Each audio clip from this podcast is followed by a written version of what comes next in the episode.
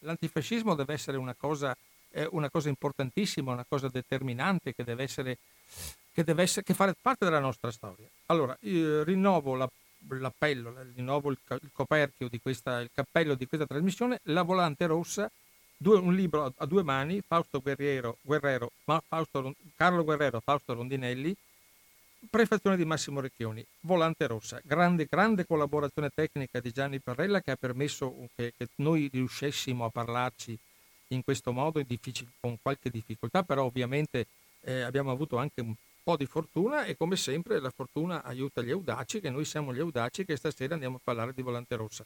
Allora saluto i, i nostri protagonisti, fra cui do eh, la parola ovviamente a tutti e tre, perché hanno entrambi eh, tante cose da raccontarci.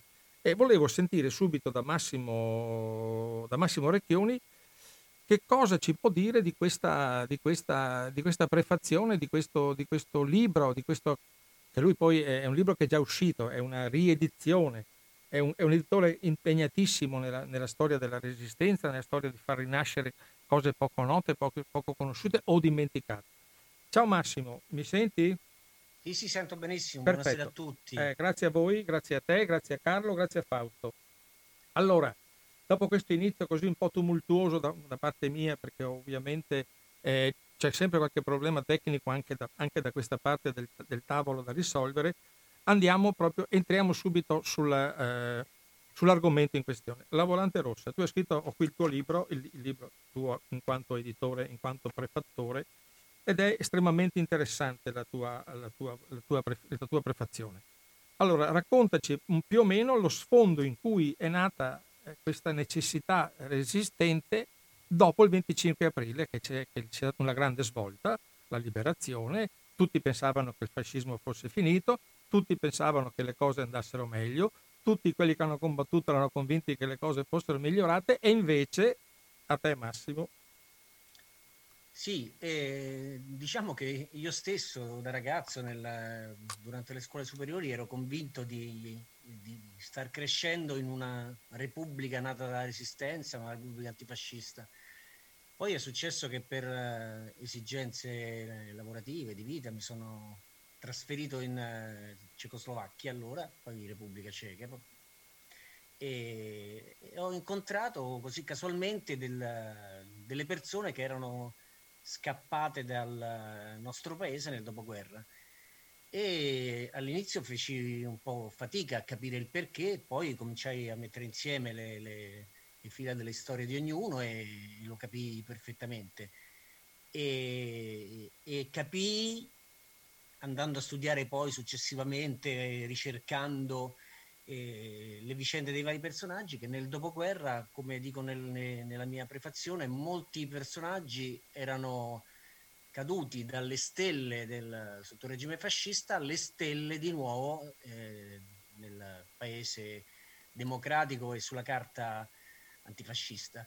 E faccio in questa prefazione, lo faccio sempre anche negli altri miei, negli altri miei libri, il caso del presidente della eh, Tribunale della Razza, organo vergognoso organo dello Stato fascista che diventa nel dopoguerra addirittura presidente della Corte Istituzionale con una, un rovesciamento o rovescismo come io eh, lo chiamo eh, di 180 gradi.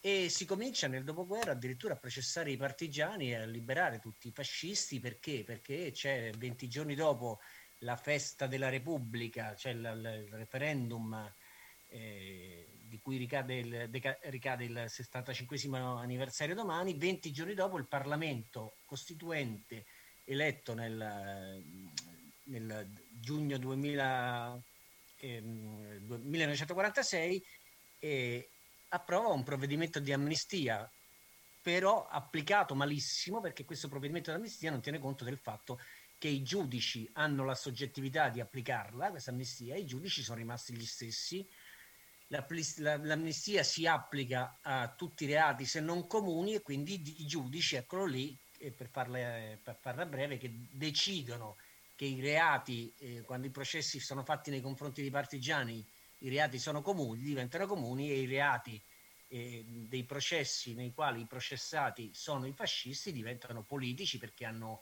obbedito per altre, eh, per altre diverse ragioni, per cui c'è veramente un rovesciamento di fronte e molti partigiani vengono processati e tutti i fascisti restano fuori impuniti.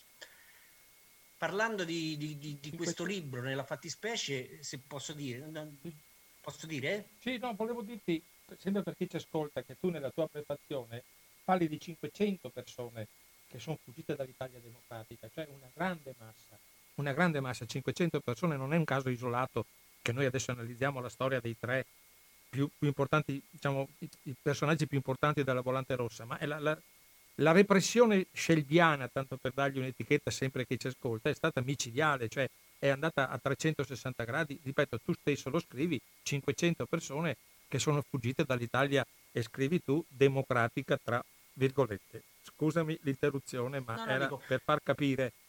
Conce- procedi, certo. procedi Massimo. No, no, voglio dire che all'interno di questi 500 poi ci sono persone che hanno eh, delle condanne notevoli, come i tre ergastolani da Volante Rossa condannati per omicidio, e poi ci sono persone invece che non avevano fatto nulla, ma semplicemente avevano scritto per esempio un articolo eh, che veniva ritenuto dal destinatario, dal soggetto di quell'articolo, dall'oggetto di quell'articolo diffamatorio e nel dopoguerra eh, c'era in vigore il codice Rocco che per il reato di diffamazione prevedeva dai 5 ai 12 anni di carcere, per cui persone, giornalisti anche che avevano scritto un articolo si trovarono costretti con l'aiuto del Partito Comunista a scappare e a rifugiare in quel, in quel paese.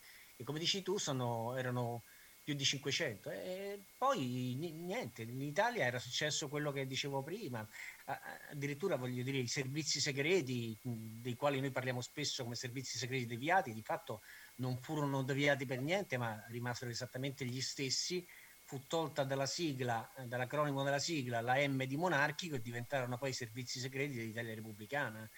E, il caso di Guido Leto, anche emblematico, che era il comandante in capo dell'Ovra, il della polizia politica fascista che poi diventa il direttore di tutte le scuole di pubblica sicurezza nel dopoguerra e ce ne sono decine e decine eh, alcuni eh, li, faccio nei miei libri e, e altri si, si trovano in, in, in, tanti libri ormai insomma basta saperli cercare e leggere eh. io dicevo che per una coincidenza mi sono trovato poi in, quando sono in Cecoslovacchia a incontrare questi personaggi perché della Volante Rossa io non sapevo nulla quando io ero in, in Cecoslovacchia e, ho conosciuto eh, all'inizio un ergastolano e poi ho conosciuto altre persone di questa emigrazione politica e mi sono trovato a raccontare la sua storia di cercare di capire eh, perché eh, questa cosa potesse essere successa. Come hai detto tu bene prima, Bruno, mm. eh, qui si è passato in questo paese da qualcuno che ancora oggi, stupidamente, secondo me, fa apologia della volante rossa o mitizza questi personaggi, a a qualcun altro che dall'altra parte criminalizza e basta. E questo libro eh, sicuramente fa un uh, discorso di cont- cont- contestualizzazione storica, che è quello che manca molto spesso oggi e per questa mancanza di contestualizzazione oggi è così difficile in questo paese ancora parlare di resistenza. Una volta scritti i miei due libri, ho conosciuto perché io ero all'estero e non ero proprio a conoscenza dell'esistenza, ripeto, né della Volante Rossa, quindi tantomeno Scusa, di tu, questo libro. I tuoi due libri li, li, citiamo subito perché è importante il lavoro che hai fatto tu. Immagino sia eh, Moranino. I... No, sono no, i due libri sulla Volante Rossa ah. che ho scritto sono ultimi, ultimi fuochi di resistenza e poi Il Tenente Alvaro e la Volante Rossa dove parlo della storia di tutta l'emigrazione politica eh, in Cecoslovacchia la differenza eh, che c'è tra il mio libro e questo libro, che poi eh, negli ultimi tempi era introvabile perché eh, vicissitudini del, del, vecchio editore, eccetera, e anche se devo dire che adesso il libro è stato completamente aggiornato, rivisto con le pubblicazioni successive, eccetera, è eh, un problema di prospettiva, cioè io faccio nei miei due libri di fatto una storia verticale che va dall'inizio, dal partigianato, di Paolo Finardi, primo libro, fino alla morte, fino alla fine, fino agli ultimi anni della sua vita, e col secondo libro, Il Tenente Albaro, faccio la stessa cosa, anche se in maniera un pochino più difficile perché quando l'ho scritto, a differenza di Paolo Finardi, eh, Giulio Paggio era, era, già scomparso da, da poco. E invece la storia che fanno eh, eh, Guerriero e Rondinelli è diversa perché è una storia invece orizzontale, cioè che tratta diciamo tutti gli esponenti della Volante Rossa e le loro gesta, tra virgolette, il processo in un periodo, in un arco di tempo che va orizzontalmente dal dopoguerra fino alla fine e al, e al processo. Quindi diciamo che si incrociano, calzano e, e si, si, incontrano in quel periodo le storie de, che scrivo io con la storia della, della tut, tutta la volante rossa che scrivono questi eh, due autori. E credo che insomma, una volta la seconda coincidenza è che insomma, una volta che ho deciso di mettermi a pubblicare, dare voce a, a, a persone che, che, non l'hanno, che sono meritorie di averla, ho rincontrato questi, questi, questi corrieri Rondinelli con, i, con i quali ero rimasto in contatto, eccetera, e, e ho proposto loro di fare questo, di questo lavoro di riedizione perché, ripeto, è importante farlo. Perché dico che è importante farlo? Perché quando io all'inizio, quando io pubblicai i primi libri sulla volante rossa, su Wikipedia si trovavano ascritti ai componenti della volante rossa qualcosa come 30 omicidi e c'era una guerra veramente giornaliera di andare a sostituire le informazioni e dire no, non è vero, e c'era il fascistello, eh, il revisionista di turno che ti correggeva la, eh, l'informazione ascrivendo un altro processo. E veramente erano 30 quelli. Ancora oggi, poi alla fine uno si stufa di fare questo lavoro, ancora oggi risultano del, de, de, degli omicidi, dei crimini che la Volante Rossa non ha commesso. Perché io ho messo in quella pagina e tratta proprio dal loro libro eh, nel quale sono raccolte le carte processuali, la sentenza e quindi i reati per i quali i, eh, gli uomini della Volante Rossa, i ragazzi della Volante Rossa sono stati con, condannati. Lì risultano esattamente tre omicidi, alcuni pestaggi, devastazione, eccetera, ma tre omicidi e non 30. Mm. Qui in un, in un, periodo in cui i, diciamo, i morti delle foibe diventano eh, ogni 20... anno 2-3 mila di più, anche, anche i morti della, della, Volante Rossa sono diventati così tanti. No? Ecco, diciamo, ripeto, non criminalizzare, non fare alcuna apologia, ma contestualizzare e cercare di capire perché, perché io quello ho fatto all'inizio con Paolo Finardi, mi sembrava un, un tanto bravo uomo, un, un bravo personaggio, io non riuscivo a capire come avesse fatto lui ad arrivare a togliere la vita a un altro individuo che è un atto estremo, insomma. E allora voglio capire, voglio studiare, voglio, voglio, capire perché e sono arrivato a una serie di, di conseguenze. Bene, grazie Massimo. Adesso ovviamente diamo, eh, grazie della, della, della esaustiva pre- presentazione perché così ci fai capire il contesto, come sempre, in cui ci muoviamo, che è la cosa che viene sempre disattesa in qualsiasi eh, situazione diciamo non solo resistenziale, ma in ogni caso in qualsiasi eh, descrizione di cose belliche, specialmente italiane, la contestualizzazione non esiste più perché si prende l'ultimo foglio di, scritto da qualche, da qualche pennivendolo e quello diventa evangelico. No? Dicevi giustamente qui, voglio ribadirlo, adesso siamo un'altra volta in periodo, in periodo di critica della situazione delle foibe con quella pro- proposta di legge del senatore di, del deputato di Alleanza Nazionale Ciriani che vuole equiparare chi, lo dico perché ci ascolta, che vuole equiparare chi eh, fa eh, negazionismo, fa critica alla Shoah, eh, lo stesso tipo di reato, l'articolo 604 bis, verrà applicato, se approvata questa legge, anche a chi avrà quella tendenza, chiamiamola riduzionistica, visto che siamo costretti a farlo, perché da 20.000 che dicono i fascisti a quelle poche migliaia che è la storia, verremo tutti denunciati per riduzionismo delle foibe. Io mi metto in prima fila, anzi sono già pronto. Onorevole Ciriani, mi faccia un favore, mi denunci prima ancora della legge. Io sono felice di venire in tribunale con lei e spiegarle che lei veramente, vi lo dico forte e chiaro, che lei è un cretino, per cui adesso abbiamo modo di avere, di avere delle querele in corso fra me e lei. Torniamo alla realtà seria di questo libro molto importante. Io direi, darei la parola per un fatto puramente eh, di scrittura del libro a Carlo Guerriero perché, Guerriero perché eh, poi passiamo a Fausto Rondinelli ovviamente.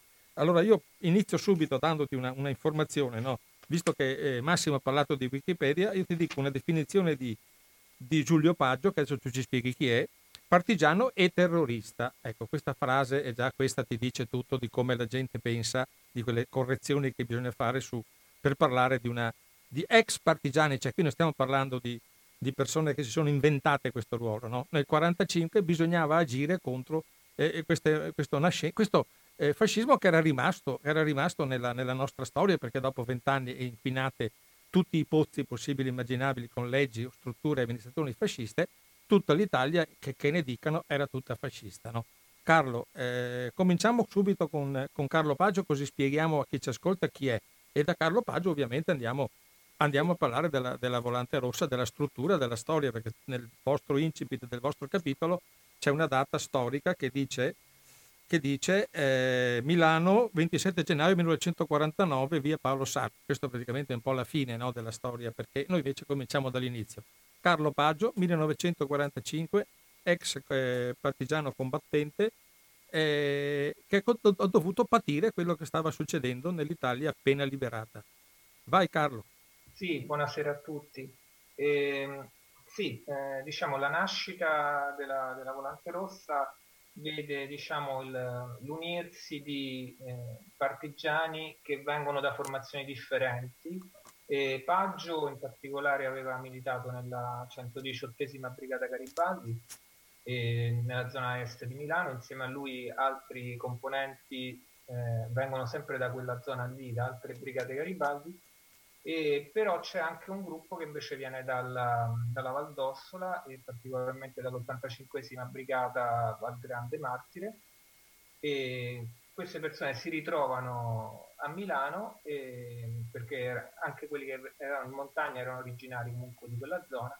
E Paggio diciamo è l'elemento probabilmente tra, tra loro quello che ha più, più prestigio per, per, quello che ha fatto durante la resistenza ha anche più la, le doti, le capacità diciamo di, di organizzazione e quindi decide di mh, mettere in piedi un gruppo eh, di eh, ex partigiani per continuare diciamo, a, a, perpetuare i valori della, della resistenza e dell'antifascismo anche nella fase in cui non c'era più un conflitto aperto contro il regime fascista. E, mh, inizialmente eh, diciamo, non, non ci sono eventi particolari eh, rilevanti. Diciamo. Il, il, clima a Milano chiaramente è quello che c'è in tante altre zone del, del nord Italia, per cui eh, c'è una situazione di elementi eh, fascisti, militi fascisti, capi, comandanti, eccetera, che ehm, sfuggono in gran quantità alla, alla giustizia e quindi eh, frequentemente vengono poi intercettati invece da, eh, da gruppi di partigiani eh, per, che vengono poi appunto processati e frequentemente anche eliminati, eh, esattamente come, come, avveniva durante la, la lotta partigiana. Eh, però la, diciamo, la, la, specificità della volante rossa rispetto a tantissimi altri gruppi che eh, nel nord Italia avevano, diciamo, si erano prefissati questa idea di mantenere vivi gli ideali della resistenza è quella di darsi un'organizzazione molto effic- efficace, quindi eh, dotarsi anche di divise, di uniformi vere e proprie, eh, dotarsi di un, di un, inno e, e, quindi, e di, una, di, un centro di ritrovo che è la Casa del Popolo di Lambrate.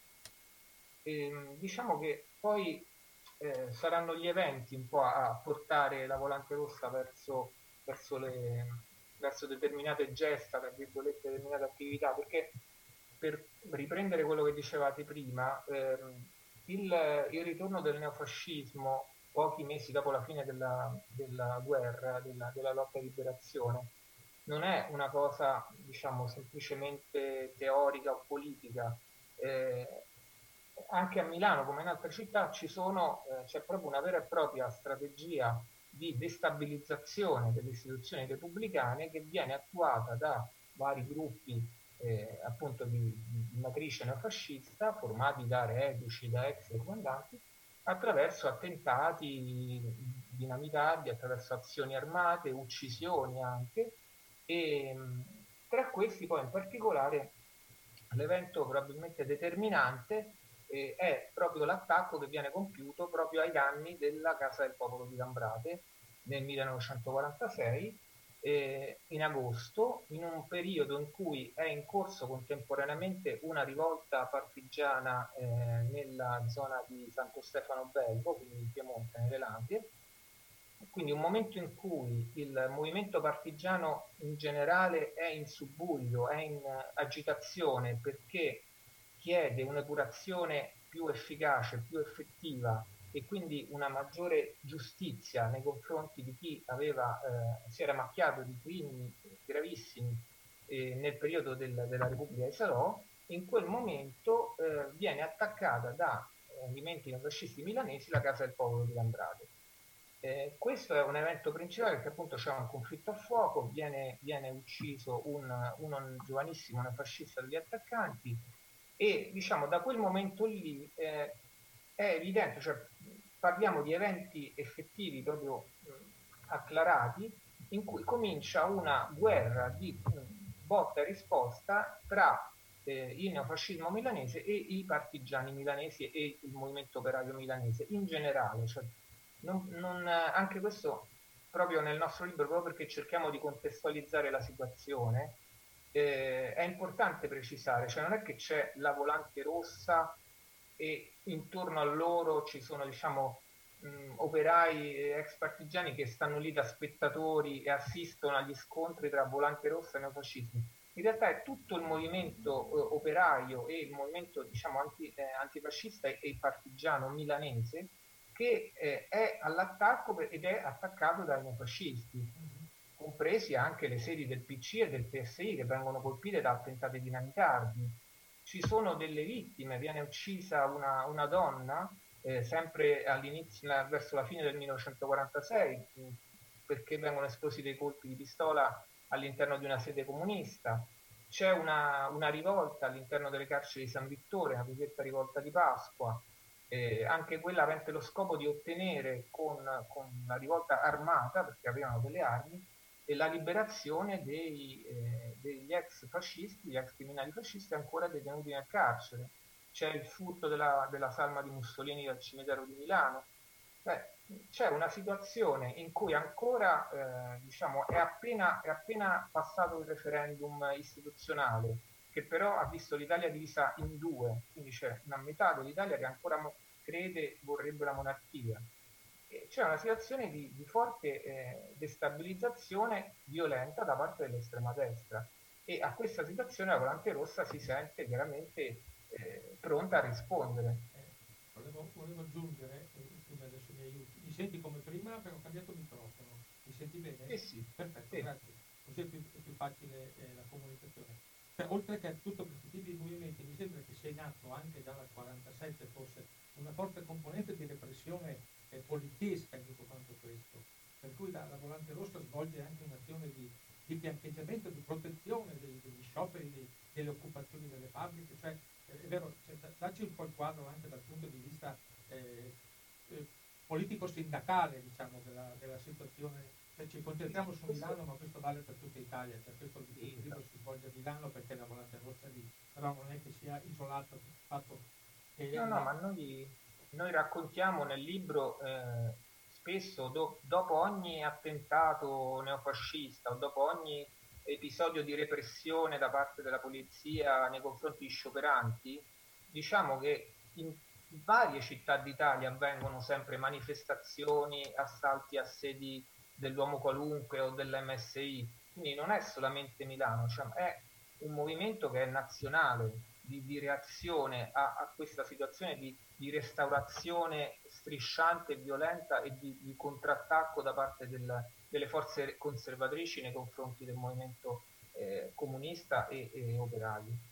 E, ehm, quello che dicevi tu giustamente è una fase successiva, perché appunto quello che l'altra particolarità, forse quella veramente peculiare della Volante Rossa, è il fatto che ad un certo momento questa, diciamo, questa attività di fronteggiamento eh, anche armato o anche comunque eh, militante delle, delle, azioni neofasciste contro le sedi comuniste viene presa eh, e riconosciuta da parte dello stesso Partito Comunista milanese.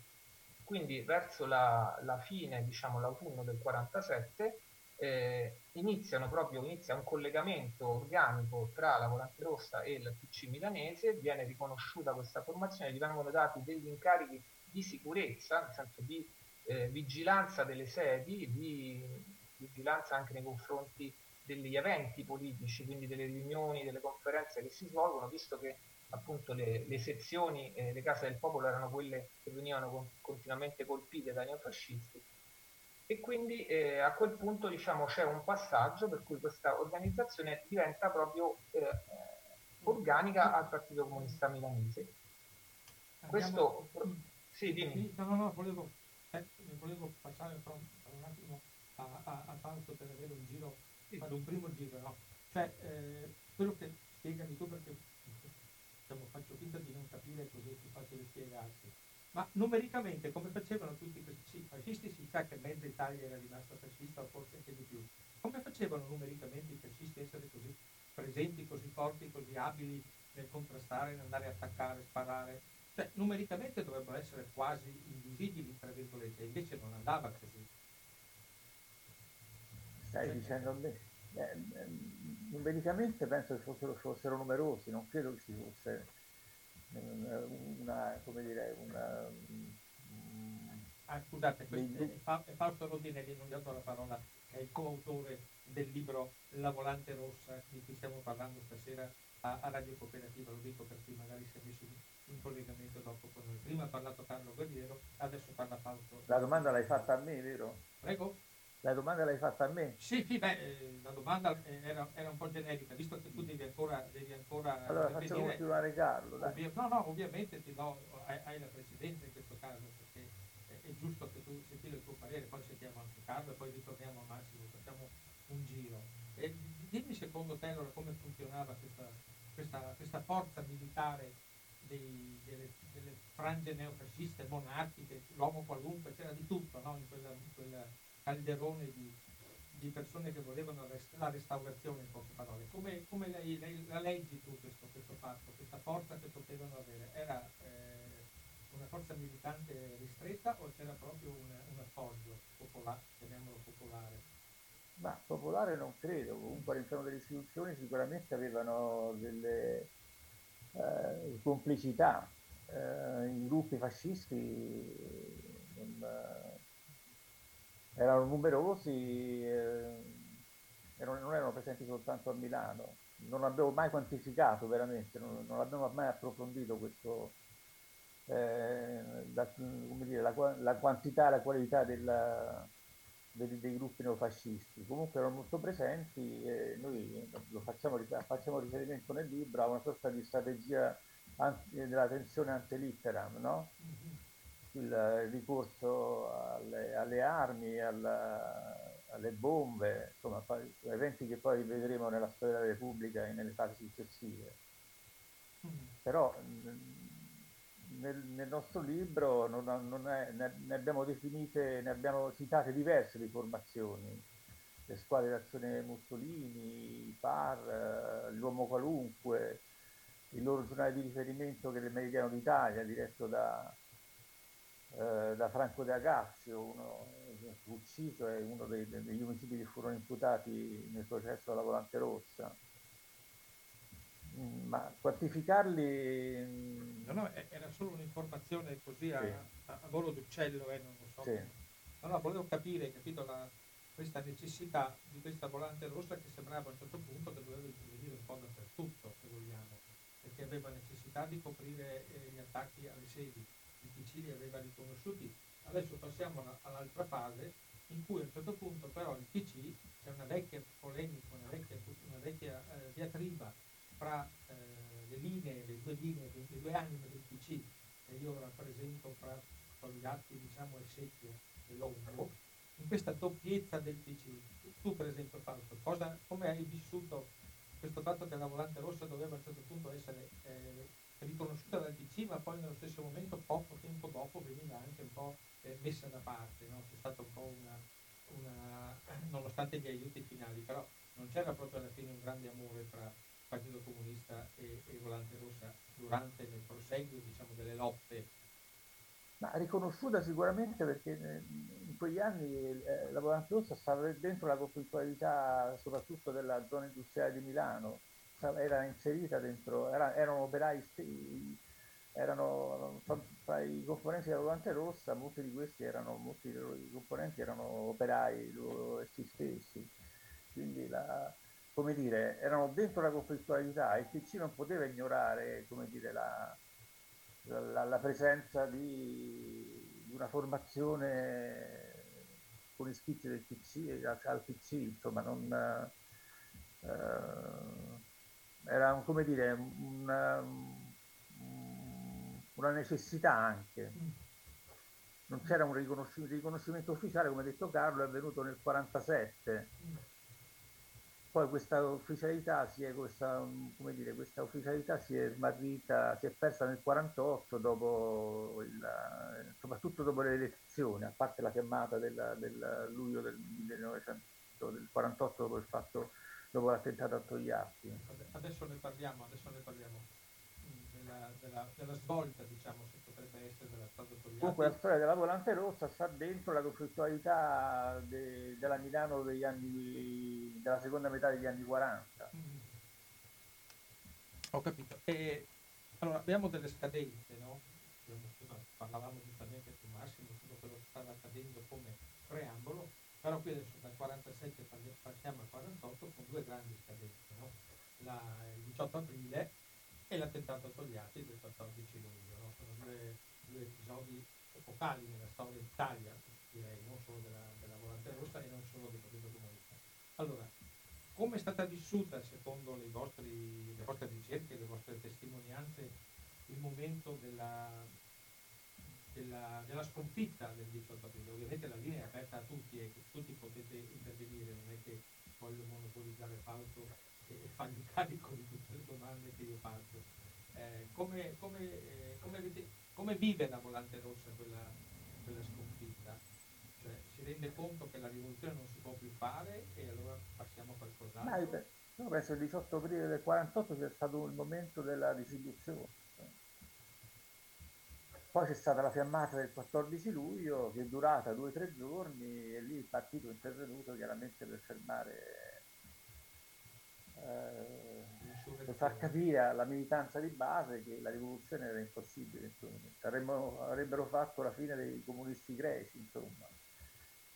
Non c'erano le condizioni oggettive per uh, fare un passo che andasse al di là della, della semplice rivolta così dei 3-4 giorni uh, successiva all'attentato. Okay. Penso che sia stata l'unica soluzione non so, non la so giudicare, probabilmente è stata l'unica soluzione possibile in quel momento. Non c'erano altre strade. Se posso, se posso aggiungere una cosa, sono Massimo. Siamo, sì, ma, sai Massimo, dimmi. Sì, no, voglio dire che bisogna mettere eh, in giusto, nel giusto primo piano anche la situazione internazionale. E la storia della Volante Rossa e anche la storia di quella doppiezza del Partito Comunista del, della quale tu parlavi vanno di pari passo con una situazione internazionale che muta nel corso degli anni perché alla fine della guerra è vero c'è l'entusiasmo, sembra che ci sia stata una liberazione e molti comunisti, partigiani, socialisti entrano nell'apparato dello Stato, nella polizia, nei carabinieri, poi ci si accorge che questo qui, questa cosa non è possibile, col passare degli anni. E io non sottovaluterei il, il viaggio di De Gasperi della primavera del 47 negli Stati Uniti, quando viene posto il ricatto del piano Marshall, per cui si dice ok, aiuti sì, ma a patto che comunisti e socialisti siano fuori, è lì che comincia poi alla fine il, il vero e proprio repulisti al contrario, però, no? è la, è, diciamo la restaurazione. Perché? Perché non, non, si può sopportare la presenza eh, dell'Occidente, non, prese- non, può sopportare la presenza del, dei comunisti e socialisti nel governo e si comincia a fare il contrario di quello che si era cominciato a fare eh, eh, in un primo momento. Questo, questo, succede. E l'Italia cede a questo ricatto economico-politico del piano Marshall e si ritrova a fare i conti con una giustizia appunto che comincia a fare i processi. Tant'è vero che fino al, al, al 1946 poi gli episodi della Volante Rossa sono ristretti in un certo ambito, poi quando nel 1947 il PC si rende conto di una situazione che diventa pericolosa con gli attentati di cui si parlava prima, con l'estromissione dal governo, e, e dico, il PC si mette anche un po' paura e chiede proprio formalmente, ufficialmente alla Volante Rossa di diventare il proprio servizio d'ordine, il PC milanese per esempio. No?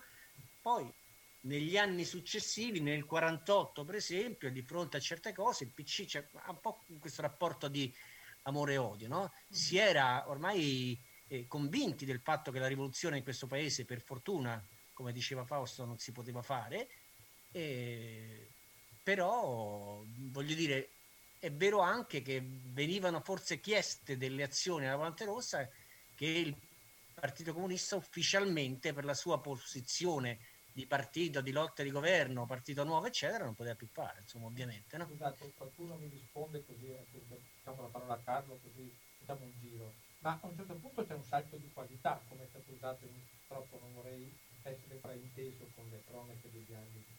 E a un certo punto si è cominciato a sparare, a sparare sul serio, perché prima c'era lotta, autodifesa, lotta militante, servizio d'ordine, eccetera, poi ci sono questi famosi, diciamo tristemente famosi tre omicidi che cambiano anche la storia della volante rossa e cambiano la storia della repressione politisca, perché dobbiamo arrivare anche a spiegare a chi ci ascolta anche la ferocia repressione politisca, al di là dei tre omicidi, poi stati condannati per decine di reati che anche molte volte non erano assolutamente responsabili. Per la costruzione sceldiana, come dicevo prima, della, della repressione comprendeva anche dei, dei, dei, chiaramenti dei falsi quando è, quando è, avvenuto il salto di, chiamiamolo di, perdonatemi il termine, il salto di qualità dove si è, si è ottemperato a, qualche esecuzione di questi personaggi che, avete citato il direttore americano d'Italia, non è che hanno colpito a caso, hanno colpito, hanno mirato a dei personaggi chiaramente implicati in tutto quello che era stata la storia del fascismo precedente.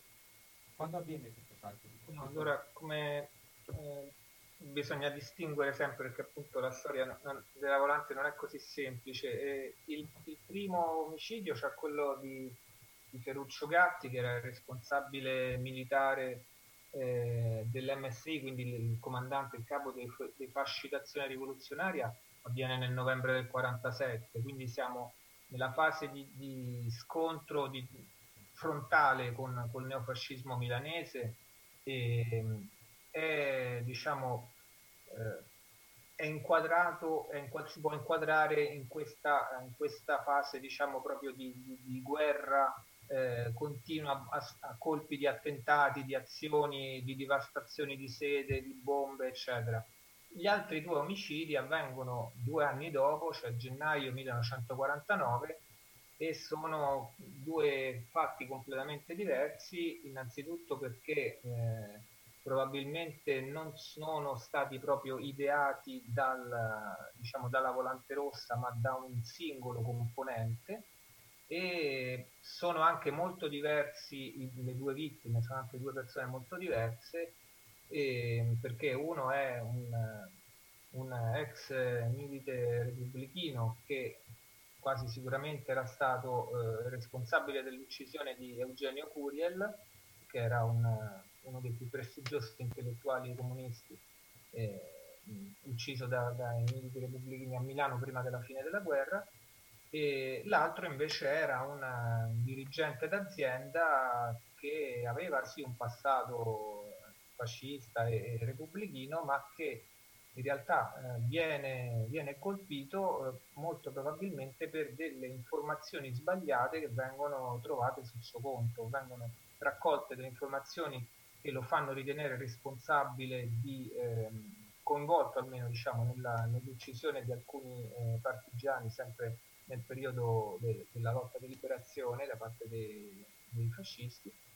E, e, quindi diciamo poi anche per col, diciamo, è, è, una, è, un'azione che viene fatta anche per depistare eh, le indagini sul primo omicidio perché quello principale è il primo omicidio. E poi a quel punto, dato che le cose non, non vanno proprio siccome si era pensato, diciamo, c'è il timore che la polizia possa risalire eh, a individuare i responsabili del primo omicidio, viene fatta una seconda azione con eh, i due componenti del primo omicidio, ma in realtà l'azione viene eh, compiuta da un terzo esponente della Volante Rossa, probabilmente per depistare e per permettere poi alla polizia di rilasciare il, l'unica persona che avevano in mano, che era praticamente il tassista che, eh, come si legge nella prima pagina del libro, aveva guidato l'auto dalla quale poi erano stati esplosi i colpi contro, contro Felice Elisalberti. Quindi quelli sono degli episodi, appunto, noi diciamo nel libro in qualche modo è come se la Volante Rossa tornasse eh, al pro, alle proprie origini, eh, cioè al periodo proprio post liberazione in cui si andava a colpire il singolo eh, milite repubblichino, il singolo criminale fascista, eh, però lo fa, mh, avvengono per una serie di circostanze, diciamo, avvengono in una fase in cui eh, questo, questo, tipo di azioni è, è, non è più praticabile perché è cambiata completamente l'atteggiamento da parte delle, dell'autorità giudiziaria, delle forze dell'ordine e poi la formazione ormai è troppo esposta perché ha sfilato decine di volte pubblicamente nei cortei riconoscibilissima e quindi a quel punto questo già da mesi prima, diciamo, da, da quando dalla, dalla, sconfitta elettorale e da dopo il, la fine dello sciopero generale per l'attentato a Togliatti, eh, la, la, polizia è sulle tracce della volante rossa, cioè sta solo aspettando il momento giusto per colpirli e alla, fine questi due delitti forniscono al, a, alla polizia, ai carabinieri alla magistratura l'opportunità per, per colpire, per reprimere. Eh, volevo chiedervi, ovviamente tutti siete, eh, siete eh, liberi di intervenire in base opinione. C'è un altro fatto che purtroppo mi, mi sono dovuto misurare tante volte in questa radio, in tante manifestazioni, in tante trasmissioni, che è quell'infausto eh, momento dell'amnistia Togliatti. È stata una delle cose, che io lo ripeto e lo dirò sempre, più sbagliate e più eh, perniciose per quanto riguarda anche gli equilibri interni. No? Allora, quanto ha influito secondo voi, o, da, cominciamo da Fausto, adesso rifacciamo il giro, quanto ha influito la, la, la, l'ambiente che si è creato dopo l'amnistia Togliatti? Sappiamo che è stata devastante dal punto di vista giuridico per quanto riguarda certa tipologia di fascisti che è tornata eh, in libertà. Cioè, è stata una cosa stimolante, è stata una cosa eh, come hanno vissuto secondo voi i me- cioè non tutti l'hanno vissuta in un certo modo, ma ci limitiamo alla volante rossa. Come hanno vissuto secondo te, Fausto, eh, la, la, l'amnistia Togliatti, il fenomeno amnistia Togliatti, che è una cosa abbastanza complessa, abbastanza lunga, però è determinante secondo me per stabilire certi valori proprio resistenziali, oserei dire. Ma io penso che il partigianato abbia mh, mm, reagito abbastanza male, insomma, anche se probabilmente Togliatti pensava che la, eh, la, l'amnistia fosse come dire, una sorta di apertura politica, di fine della della conflittualità eh, della guerra, insomma, quindi un'apertura alla, a, un nuovo, a una nuova forma, a una nuova democrazia, a un nuovo paese, eh, fine delle come dire, differenze, di, una, un atto di elasticità, diciamo, che secondo me comunque nel partigianato non ha, non ha avuto effetti positivi. Cioè, anzi, ha, ha autorizzato qualche, a qualche sì, sì, sì. Ma non credo che sia stato, come dire, eh, abbia provocato reazioni alla volante rossa, no? Non c'è. Sull'amnistia degli atti reagiamo diversamente, eh, aumentiamo la, la, la qualità, la, la forza de, della conflittualità sociale, non, non, non sta lì. Però le reazioni, penso che le reazioni emotive non siano state positive da parte del partigianato e anche da, settori, da parte di settori del Partito Comunista, della sinistra in genere. E allora poi abbiamo una grandissima pezzo del libro, parte del libro che è dedicata ai processi, perché a questo punto abbiamo stabilito che la polizia e i carabinieri sono sulle tracce collaboratori, dei, cominciano le, le, le, indagini, cominciano gli arresti e abbiamo la fase processuale che ovviamente terminerà, come dicevamo all'inizio, anche con delle condanne pesanti, con varie condanne di vario livello, di vario tipo.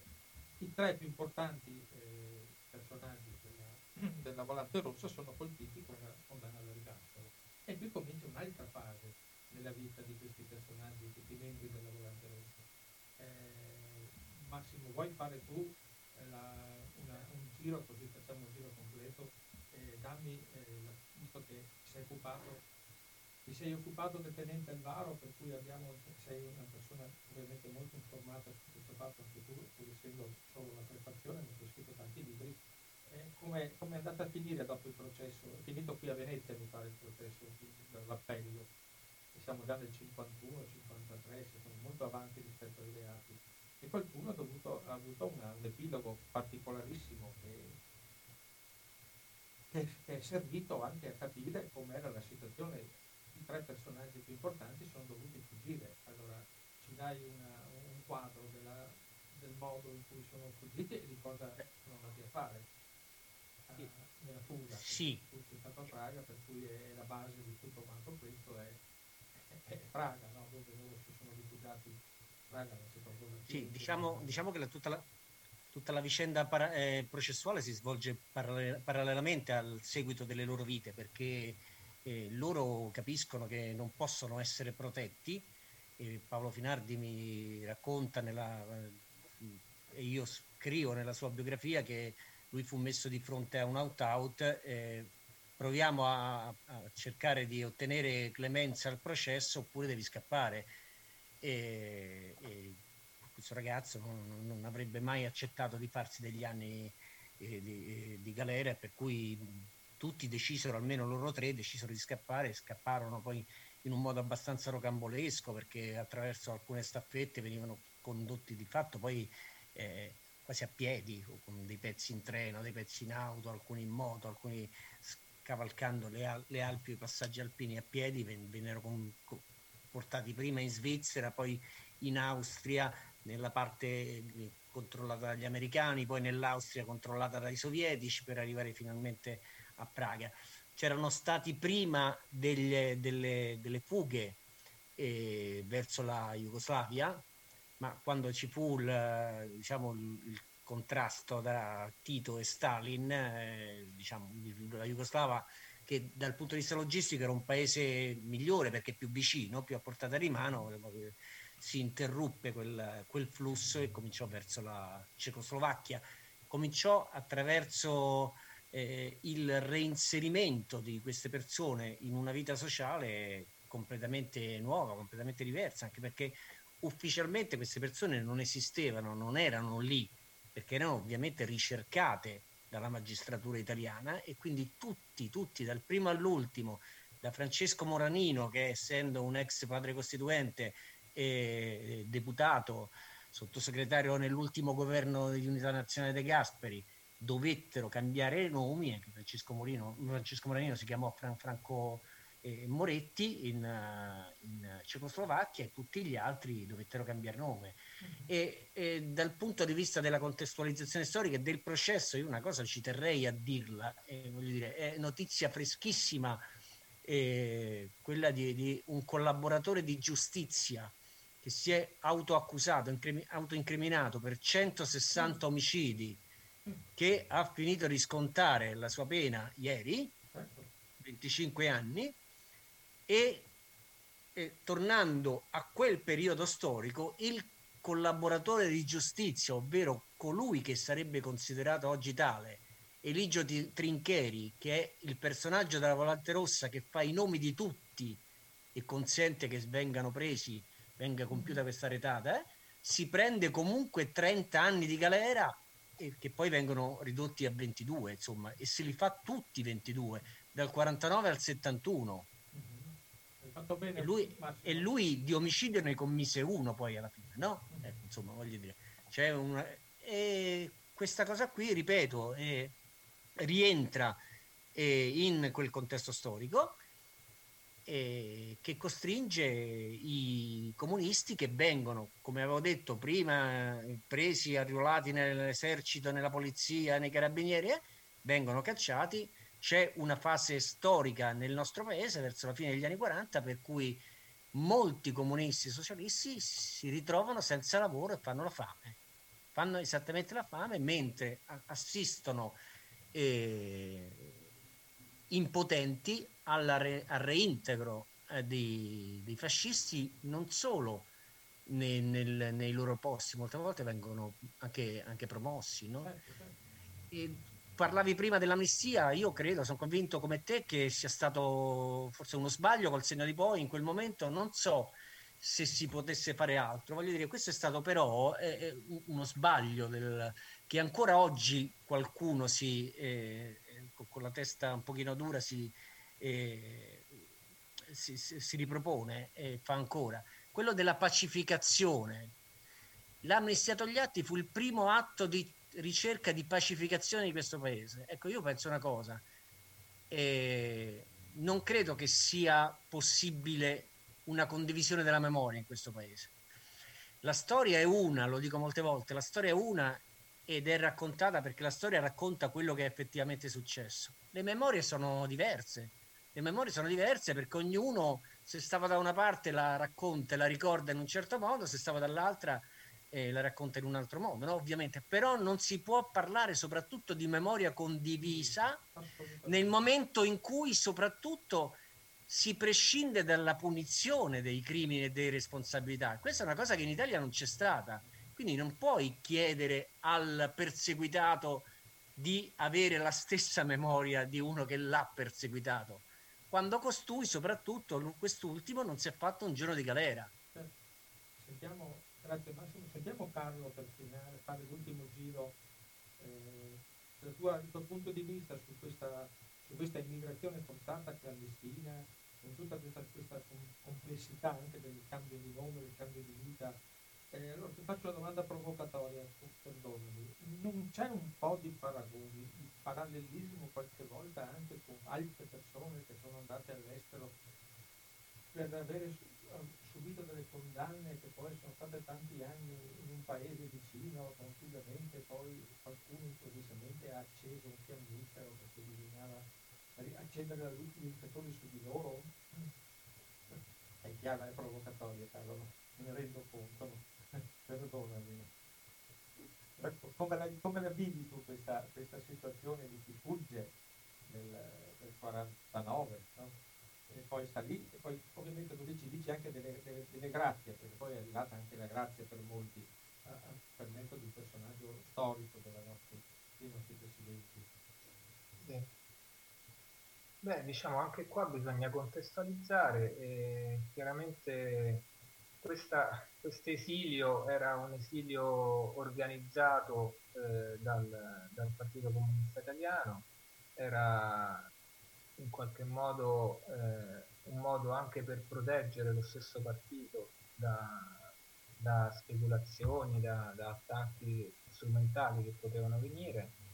E, però è, è, stata anche una, un'esperienza molto dura per queste persone, perché loro si sono trovati comunque eh, in un paese che sì li accoglieva, ma non è che gli riservava un trattamento di favore, quindi hanno affrontato degli anni molto duri in cui lavoravano come contadini o, o in miniere o in, in fabbriche con condizioni molto pesanti di vita e una, una notevole diciamo, scarsità di mezzi economici.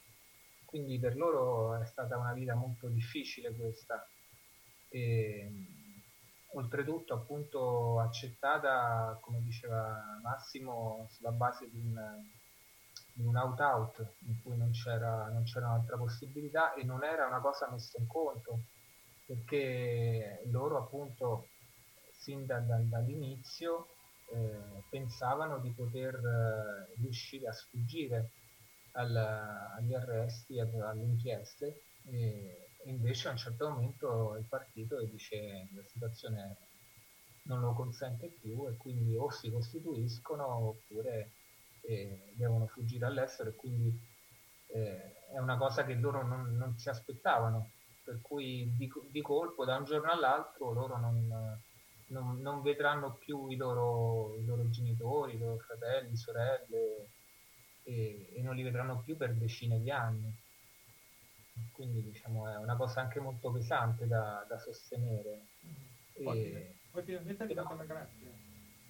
Sì, poi la grazia arriva per merito, come dicevi tu, eh, di, soprattutto per, per l'iniziativa di Sandro Pertini, eh, prima da, da, come presidente della Camera inizialmente diciamo, si prende a cuore questa situazione negli anni 70 e, e poi alla fine diciamo anche come, come Presidente della Repubblica diciamo a quel punto poi per, perfeziona la cosa perché prima viene, viene graziato eh, lo stesso Trincheri e poi successivamente anche eh, i tre che erano espatriati in, in Cecoslovacchia. Anche se poi appunto come racconta molto bene Massimo eh, solamente uno dei loro tre decise di rientrare in Italia mentre eh, rimasero comunque anche per, cioè tornarono in Italia per, per, rivedere appunto le loro famiglie, ma poi decisero di rimanere comunque in, in Cecoslovacchia. Finiamo Fausto, l'ultimo giro con Fausto. Allora, dal punto di vista umano, tu come, come eh, hai letto, ovviamente studiato e analizzato il processo, le cose, le cose, i dibattiti, le condanne e queste fughe, eh, dal punto di vista umano, come come potresti definirli questi, ultimi tre importanti eh, capi, o il quarto diciamo di, lato, no, il, il? Un, un, lato, diciamo, dammi una, una, così, una, definizione umana della cosa, no? restiamo, nel, eh, restiamo nel, nel, lato di questa sofferenza che hanno subito e nel, nel processo e nella fuga e nell'esilio e nel fatto che addirittura sono rimasti lì sostenere la loro vita perché c'erano rotti tutti i rapporti con questo mondo. Una, una definizione, un quadro umano. Ma io ricordo la prima volta che aprì gli atti, i fascicoli degli atti processuali al Tribunale di Venezia, prima un fascicolo, poi ne trovarono un secondo.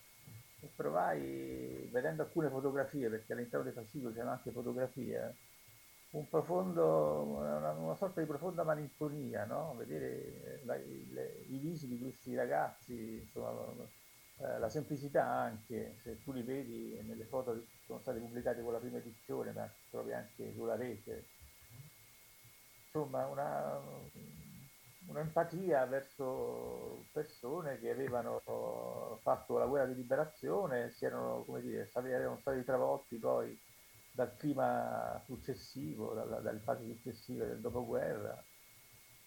E, tu pensa che eh, nell'impianto originario de, del libro eh, era previsto un capitolo che si doveva chiamare la memoria, perché noi eravamo convinti che eh, una volta iniziata la ricerca saremmo stati, come dire, avremmo, avremmo trovato terreno facile nel contattare i sopravvissuti e farsi raccontare le loro storie. Questo non fu possibile perché trovammo una sorta di muro eh, che poi Massimo, per fortuna, negli anni successivi ha rotto, forse grazie a questo libro che è uscito dopo il saggio di Bermani, che era del 77, pubblicato dalla rivista bolognese della, della, de, dell'estrema sinistra.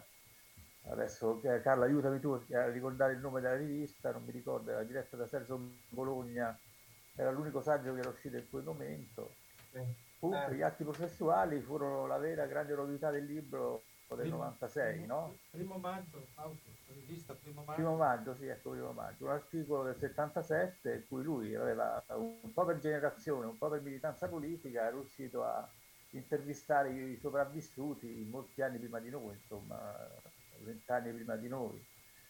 Lui è della, del 37, mi pare e quindi per generazione, per appartenenza politica, ero in contatto con gli ambienti partigiani milanesi già negli anni 70. Mm. Noi abbiamo avuto, come dire, la fortuna o il merito, fate un po' voi, di poter consultare gli atti processuali nel 94. E, ti ripeto, è stata un'esperienza emozionante, no? Perché aprire questi fascicoli dopo oltre 30 anni mi sono accorto fra l'altro che primo, l'unico, l'unico, momento in cui ho scoperto il fascicolo fu probabilmente nel 78 quando ci fu l'atto di grazia, perché c'era un, all'inizio del primo fascicolo c'era una, una notazione del, proprio di, quella, di, quel, di, quell'anno che riguardava appunto la, la, richiesta di grazia. Nessuno prima aveva consultato questi atti processuali. È stato un momento emozionante eh, abbiamo passato a Venezia un, tre settimane, credo, poi alla fine abbiamo fotocopiato una parte del, degli atti processuali. Comunque umanamente empatia e anche insomma, una sorta di malinconia, anche per i reperti che c'erano all'interno dei fascicoli. Hai toccato, abbiamo toccato con mano il, eh, i momenti più tristi di questa vicenda cioè perché il momento dei, dei verbali degli interrogatori sono delle cose un po' malinconiche, dei, dei, dei testi te, molto tecnici, no? Diciamo, il verbale, gli interrogatori verbali della, della procura e dei commissariati sono delle, dei testi non letterari, chiaramente sono scritti in maniera molto tecnica. Eh, malinconia, empatia e malinconia allo stesso tempo io vi ringrazio tantissimo. Posso aggiungere una cosa certo, su questo? Certo, certo. Io vorrei ricordare anche eh, i, i, tanti componenti della Volante Rossa che si sono fatti eh, chi 8, 9, chi 15 anni di carcere in Italia senza aver commesso nessun omicidio, ma semplicemente per aver partecipato a eh, manifestazioni e scontri di piazza. Eh, il dolore che c'è dietro questa storia deriva anche dal fatto che queste persone sono state criminalizzate, cioè trattate, cioè considerate dall'opinione pubblica alla pari, diciamo, degli altri che avevano effettivamente erano implicati in degli omicidi, quindi sono stati eh, criminalizzati anche loro, sicuramente non hanno avuto una vita facile per il fatto di essere considerati membri della Volante Rossa e hanno scontato vari anni di carcere eh, semplicemente per aver partecipato a delle, dalle manifestazioni a degli scontri di piazza. Eh, anche, anche, queste persone è importante ricordarle. Certo. Sono tanti, sono una decina almeno di persone. Eh, avevo, avevo, la lista, infatti adesso sto disperatamente cercandola, ovviamente in questi casi tu sai che non esce mai. Hai, fatto benissimo perché altrimenti ci siamo concentrati sui tre personaggi più conosciuti ed è, e sono rimasti di retroguardia quelli che, che, hanno pagato in proporzione abnorme ai loro reati delle, quella, quell'aria che ispirava in quegli anni di persecuzione eh, assoluta e totale di tutte le forze comuniste. E ricordo sempre che gli anni che poi sono sfociati col 60, no? siamo andati avanti fino a Tambroni, che è stata una cosa che è durata parecchio anni con i governi centristi, e chi massimo ci aiuta se vogliamo, è stata, è stata veramente una, una triste vicenda, e oserei dire una triste vicenda per l'Italia, perché non è stata certo una Repubblica Democratica che ha condannato quelle persone.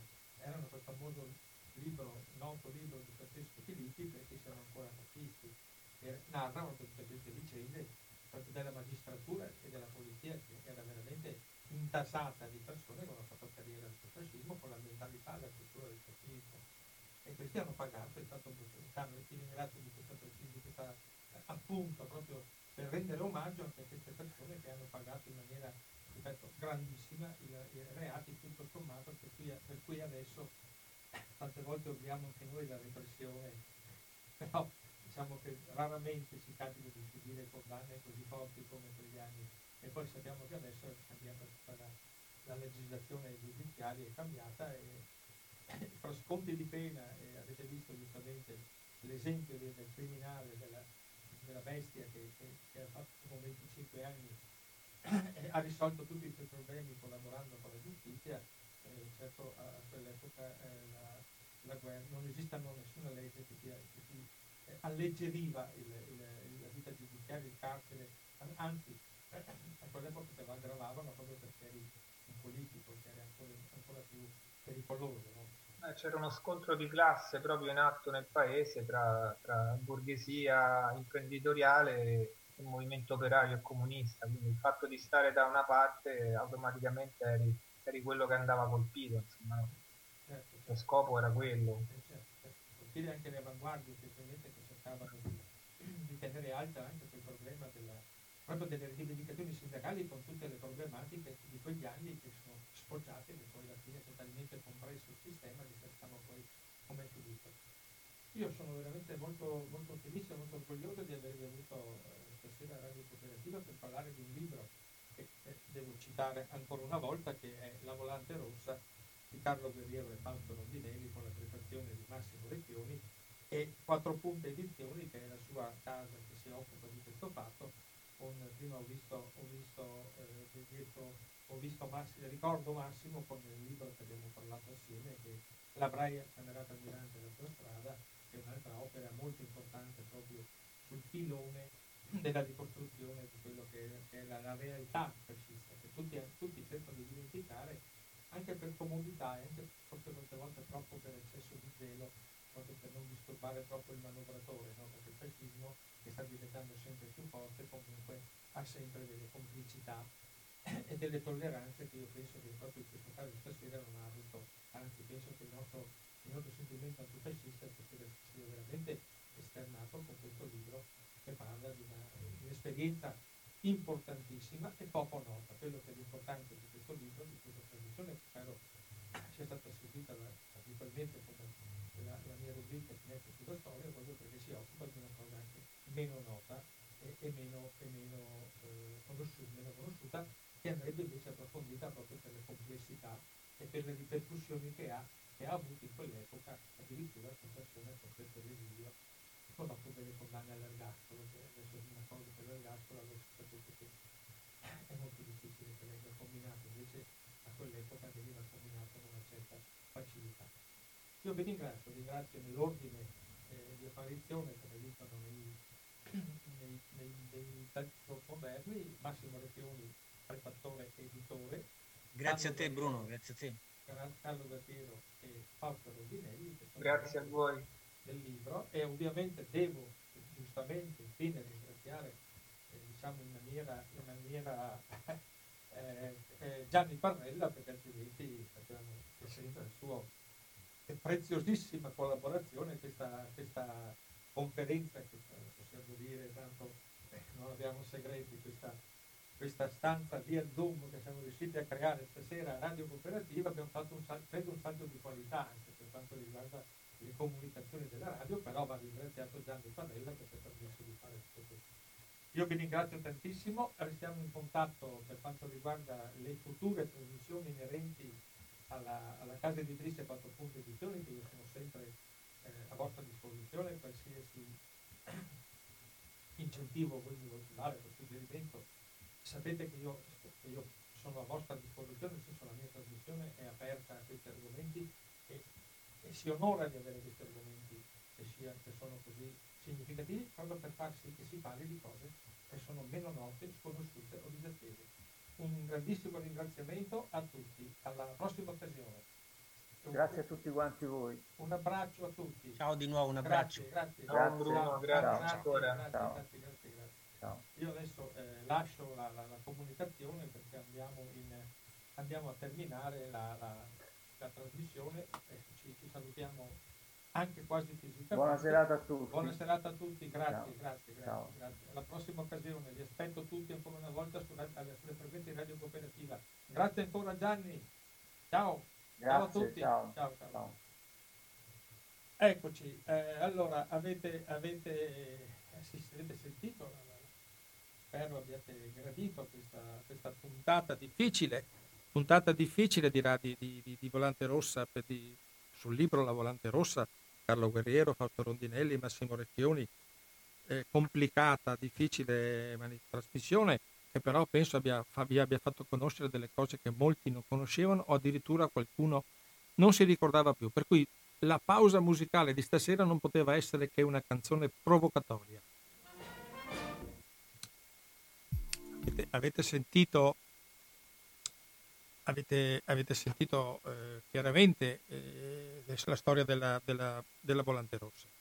Volante Rossa che come dicevo è una, è una storia controversa perché purtroppo è stata usata in maniera, diciamo, come sempre in maniera nefasta da, da tutta quella pletora di, di, di scrittori o pseudo scrittori o pseudo tali o pseudo giornalisti di, di quella componente, eh, come si può dire, pansista che si è creata in Italia dopo e anche qui è stata fatta, è stata fatta macelleria eh, giornalistica, macelleria culturale, cioè non certo è stato fatto un lavoro di ricostruzione, cosa che invece Carlo Guerrero e, e Fausto, Guerriero e Fausto Rondinelli hanno fatto con la Volante Rossa, dove sono andati a scartabellare, avete sentito persino gli atti del processo, gli interrogatori.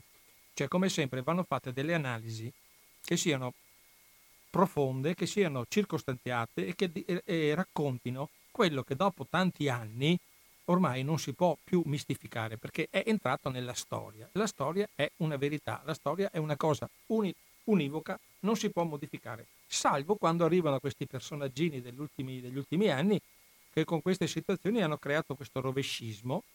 Cioè, siamo appunto che oggi come oggi qualcuno che scrive di, di, di, questi argomenti deve quasi quasi temere le reazioni di questi personaggi che si, si arrogano il diritto di essere depositari di una verità che non esiste, una verità che è una sola e non può essere diversamente. Faccio un esempio proprio perché io ho una, un libro che vi cito oltre alla volante rossa di stasera, eh, quattro punte edizioni, Carlo Guerrero, Guerriero, Fausto Rondinelli, prefazione di Massimo Recchioni, lo dirò fino alla fine della serata.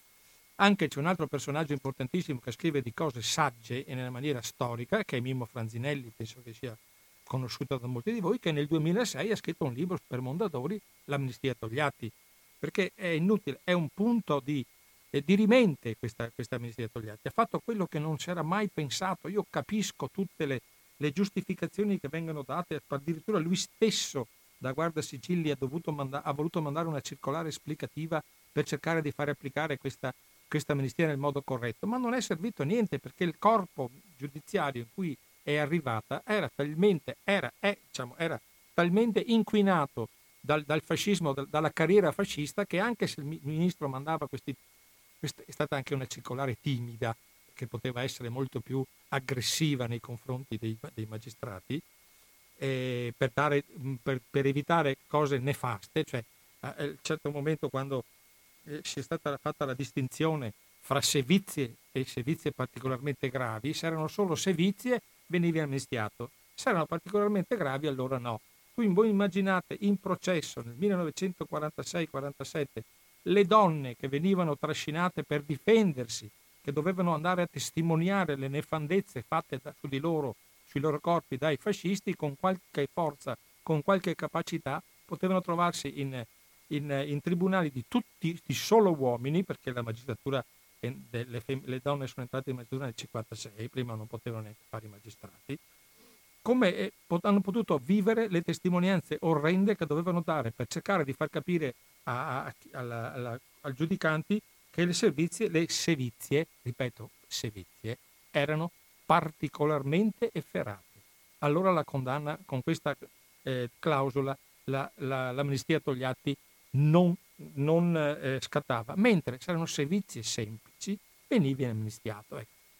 Io mi domando, io capisco tutta vo- la volontà, la vocazione di, di pacificare, di fare, di, fare il, eh, di fare, in modo che gli italiani imparassero a non odiarsi, ma ci sono delle cose, torture, incendi, brutalità, eh, sevizie non andavano, non andavano amnistiate, si poteva amnistiare gli impiegati amministrativi, i quali avevano firmato qualche documento di trasferimento da una parte a un carcere all'altra, qualcuno avrà firmato anche qualche documento di deportazione, ma fisicamente, fisicamente non aveva ha, ha lavorato sul corpo dei, dei prigionieri. Cioè, questa è la distinzione fondamentale, anche perché è, è stata fatta troppo presto, troppo presto questa, questa, questa attività governativa, cioè è stata una delle poche volte che il Partito Comunista se non dopo 1000-1200 anni, ha potuto incidere sulla storia del giudiziario d'Italia e il migliore diciamo che come sempre non si, è, non si è comportato bene nonostante la propaganda abbia cercato in tutti i modi di difenderlo. Ecco, questo è, eh, questo è, lo, questo è il, il, il, clima della volante rossa. Io vi faccio adesso, dovrei trovare un altro, un altro dato. Ecco, tanto per capire i tempi, i tempi in cui ha agito la volante rossa, un dato pazzesco che è del 1960, per cui molti, molti anni dopo, perché l'ultima attività, l'ultima azione della Volante Rossa è del 49 e le condanne sono del 53. Nel 60, su 64 prefetti in carica, 62 erano stati funzionari sotto il regime fascista. Vi ricordate Pertini quando ha incontrato il, il direttore del carcere di Ventotene a Milano, Guida, che era prefetto, e giustamente non gli ha stretto la mano perché si ricordava dei suoi comportamenti, dei suoi atteggiamenti da direttore di un carcere fascista, è diventato prefetto di Milano, cioè non a paesino in cui non sapevamo chi mettere, no? Di 135 questori e tutti i 139 vicequestori avevano iniziato la carriera nel ventennio. Tra questi quasi 400, solo 5 avevano combattuto durante la resistenza, per cui l'epurazione al contrario ha funzionato benissimo, ma polizia, magistratura, pubblica amministrazione assolutamente non sono stati, sono rimasti intatti tutti al loro posto con promozioni fino ad arrivare, lo ripetiamo un'altra volta, a Zariti, che è diventato Presidente della Corte Costituzionale ed era Presidente del Tribunale eh, Speciale per la sicurezza dello Stato. Ecco. Cioè io capisco la necessità di, di, di costruire delle, delle, strutture anticomuniste, perché ovviamente c'era il, questo, terrore, eh, questo terrore assoluto, no? però insomma l'eto, eh, cioè, e questi sono i più noti, perché poi se andiamo a guardare, a guardare la realtà di, che, di quello che è accaduto, di quelli che hanno vissuto di quello che hanno raccontato sono cose da inorridire. Ecco, però ci siamo eh, battuti nell'amnistia fra sevizie e sevizie particolarmente efferate. Ecco, questa era la punta, capito, la punta di spillo in cui il, il, ministro di Grazia e Giustizia, che poi è anche un avvocato, non è che sia uno che lavorava e raccoglieva le barbabietole, per cui forse magari non poteva anche non sapere no? la differenza fra eh, particolarmente ferrato e sevizia diciamo normale. Se, sempre sevizia è eh, no? uno che come noi che veniamo dalla strada non facciamo poca fatica a stabilire che sevizia è sevizia, no? tortura è tortura, non può essere eh, diversamente. Allora eh, vi dico questo è importante, questo libro, lo aggiungo a quello di oggi, l'amnistia Togliatti, perché eh, effettivamente va, va a, a, inficiare tutto quello che era una situazione che nel 45-46 hanno vissuto i partigiani combattenti che non hanno voluto abbandonare le armi, eh, perché fid- anche perché molti non si fidavano della situazione e molti avevano delle speranze di conquistare il sole dell'avvenire che, che, ovviamente si sa che per motivi storici e geopolitici non poteva assolutamente arrivare.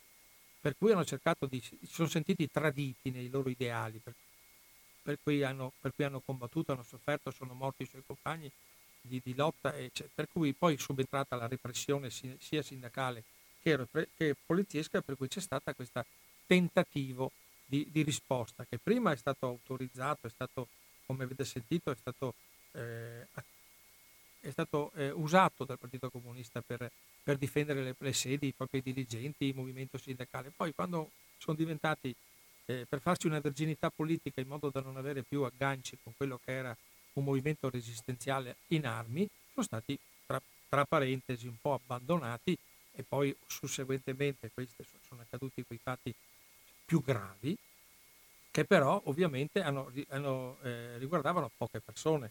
La maggioranza, avete sentito giustamente durante la trasmissione, erano reati eh, molto, molto leggeri, molto blandi, che sono stati puniti ovviamente col codice Rocco, che era stato in, in vigore per tanti anni anche dopo, però in quell'epoca era proprio il 100% della, della potenzialità repressiva, per cui è stato, è stato, ampiamente usato contro per reati che, ripeto, adesso eh, forse qualcuno di noi, perché non, nonostante sia una tragedia, fanno un po' sorridere. Ecco, e questa è la situazione drammatica in cui si sono trovati a vivere, eh, presi anche tra due fuochi, se vogliamo, no? perché prima erano bravi perché dovevano difendere le strutture, erano bravi perché gli operai li chiamavano quando c'erano delle repressioni in corso da parte, da parte della, della, della, polizia, specialmente per quanto riguarda... Eh. Allora vi do, per finire, vi do eh, 21 novembre 53, eh, Corte d'Assise d'Appello di Venezia, presieduta dal giudice dottor Guido Pisani, fu emessa la sentenza di secondo grado del processo cosiddetta Volante Rossa. Allora, dopo sei giorni di dibattimento, i componenti del gruppo Volante Rossa vennero condannati per reati di associazione a delinquere, detenzione di armi, assalto al bar di via Pacini, invasione e danneggiamenti nella sede del giornale Meridiano d'Italia, omicidio di Ferruccio Gatti, avete sentito, responsabile milanese del Movimento Sociale Italiano e tentato omicidio di sua moglie Margherita Bellinghieri, sequestro di persona, occupazione dell'azienda industriale Bezzi, che era un grandissimo industriale potente che ogni volta che c'erano degli scioperi o delle occupazioni chiamava la polizia e gli operai chiamavano la volante rossa.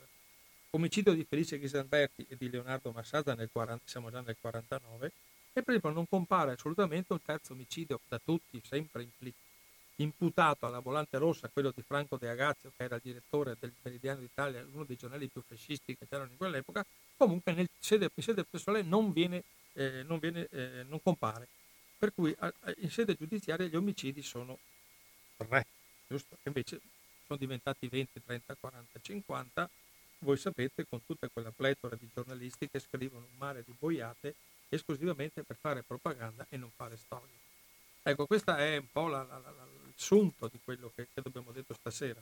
È un libro estremamente interessante che, che ci, dà, ci, dà, proprio la, la, forza per capire questo revisionismo strisciante che stiamo vivendo, in cui eh, alla fine i, i, criminali erano i partigiani, come è accaduto durante le sedi processuali del 46, 47, 48, 50, quando sono stati eh, tutti i loro rea- ma maggior parte delle, delle, cose commesse durante la liberazione sono diventati reati comuni, per cui non amnistiabili, cioè questa è un'altra cosa aberrante che è accaduta nel nostro paese.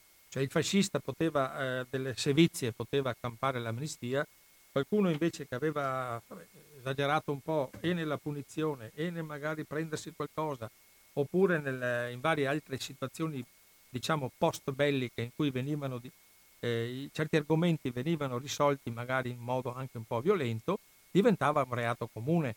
Cioè non, cioè, per cui non, non, possiamo stabilire adesso, cioè, a quell'epoca posso anche vagamente capire quello che poteva essere accaduto eh, nel clima. Poi però la, quando si fa la, la, la, rianalisi storica di quello che è accaduto va come sempre riportato ai giusti valori e alla giusta, e alla giusta reazione e alla giusta eh, come si può dire, è il, giusto, il giusto peso che devono avere queste cose. Invece è diventata un luogo comune che sembrava che i partigiani, come ha detto Chiara Colombini nel suo libro dell'ultima volta che ci siamo sentiti, anche i partigiani però, giusto, era tutto, gli assassini, tutti i delinquenti, ladri di polli, per cui alla fine l'immaginario collettivo è diventato che un po' alla volta la resistenza è stata infangata da tutti, anche qualcuno magari anche della sinistra, perché anche qui non è che sono stati leggeri, anche Pecchioli a suo tempo per dare delle definizioni della volante rossa non si è fatto mancare niente, eh. cioè non è che abbiamo avuto un, un, PC che dico, beh, in fin dei conti eh, erano dei nostri, si sono, si sono sacrificati, hanno lavorato per noi e non era la storia dei compagni che sbagliano, che poi è stata usata, hai capito? stata usata dopo sapete benissimo da chi e come e perché. Per cui abbiamo queste situazioni. Ecco, io adesso volevo salutarvi, augurarvi una, una buona serata. Spero che la, le notizie che sono arrivate stasera sul libro, e lo ripeto ancora una volta, La volante rossa, Carlo Guerriero, Fausto Rondinelli, prefazione di Massimo Recchioni che avremo presto ospite un'altra volta di Radio Cooperativa con, il, con un suo libro importante inerente sempre a questo argomento che ci occuperemo di Francesco Moranino. È già stata fatta questa, questa, questa puntata ma la ripetiamo proprio deliberatamente, volutamente perché è importante raccontare certe cose di come si sono svolte. Il titolo La Volante Rossa, quattro punte edizioni. Lo ripeto, le quattro punte edizioni sono i chiodi che venivano usati per, fermare, per cercare di fermare i convogli nazifascisti e poi magari cercare di assaltarli, perché cadevano sempre in piedi, no? È molto, una cosa molto seria ed erano facili anche da, da, fare perché bastava unire insieme quattro pezzi di ferro un po' appuntiti. Ed è molto interessante questo, questa, questa quattro punte edizioni perché restiamo sempre in piedi e continuiamo a lottare affinché vengano alla luce, vengano conosciuti, vengano riportati, vi vengano eh, rimessi, vengano messi in discussione anche con voi tutti quei valori, quei risultati, quelle, quelle, quegli avvenimenti, quegli effetti che ha avuto eh, la, la, la, guerra di liberazione, i partigiani e tutto quello che ne consegue. Io Bruno Maran vi saluto, diciamo stasera vi saluto caldamente anche per la temperatura e vi, ho, vi do appuntamento fra due settimane, esattamente martedì eh, 15 giugno, e avremo una puntata eh, vi prego di, di annotare questa data perché sarà veramente molto importante. Avremo con noi il professor Mario Caligiuri, che è il, il titolare della, del corso di intelligence presso l'Università della Calabria, autore di una infinità di libri. L'ultimo libro che ha scritto ed è uscito da pochissimo si chiama Giulio Andreotti e l'intelligence e penso che già la parola Giulio Andreotti e l'intelligence vi dica tutto sulla validità del racconto che, che faremo a Radio Cooperativa martedì 15 giugno come sempre alle 19.05 19.10 eh, vi aspetto perché eh, ripeto è un cioè, il divo Giulio non è una cosa leggera che si possa eh, far passare così tranquillamente. Eh, ripeto stasera Volante Rossa con, con due bravi autori Carlo Guerriero e Fausto Rondinelli Massimo Recchioni prestazione. Fra due settimane professor Mario Caligiuri Giulio Andreotti e l'intelligence. Buona serata a tutti, restate in ascolto sulle frequenze di Radio Cooperativa. E, e, e, ci, sentiamo, e ci sentiamo presto. Stavo dicendo, una, stavo dicendo una bestialità, ci vediamo, ma è un modo amichevole di salutarvi. Un abbraccio a tutti da Bruno Maran e da Finestre sulla Storia.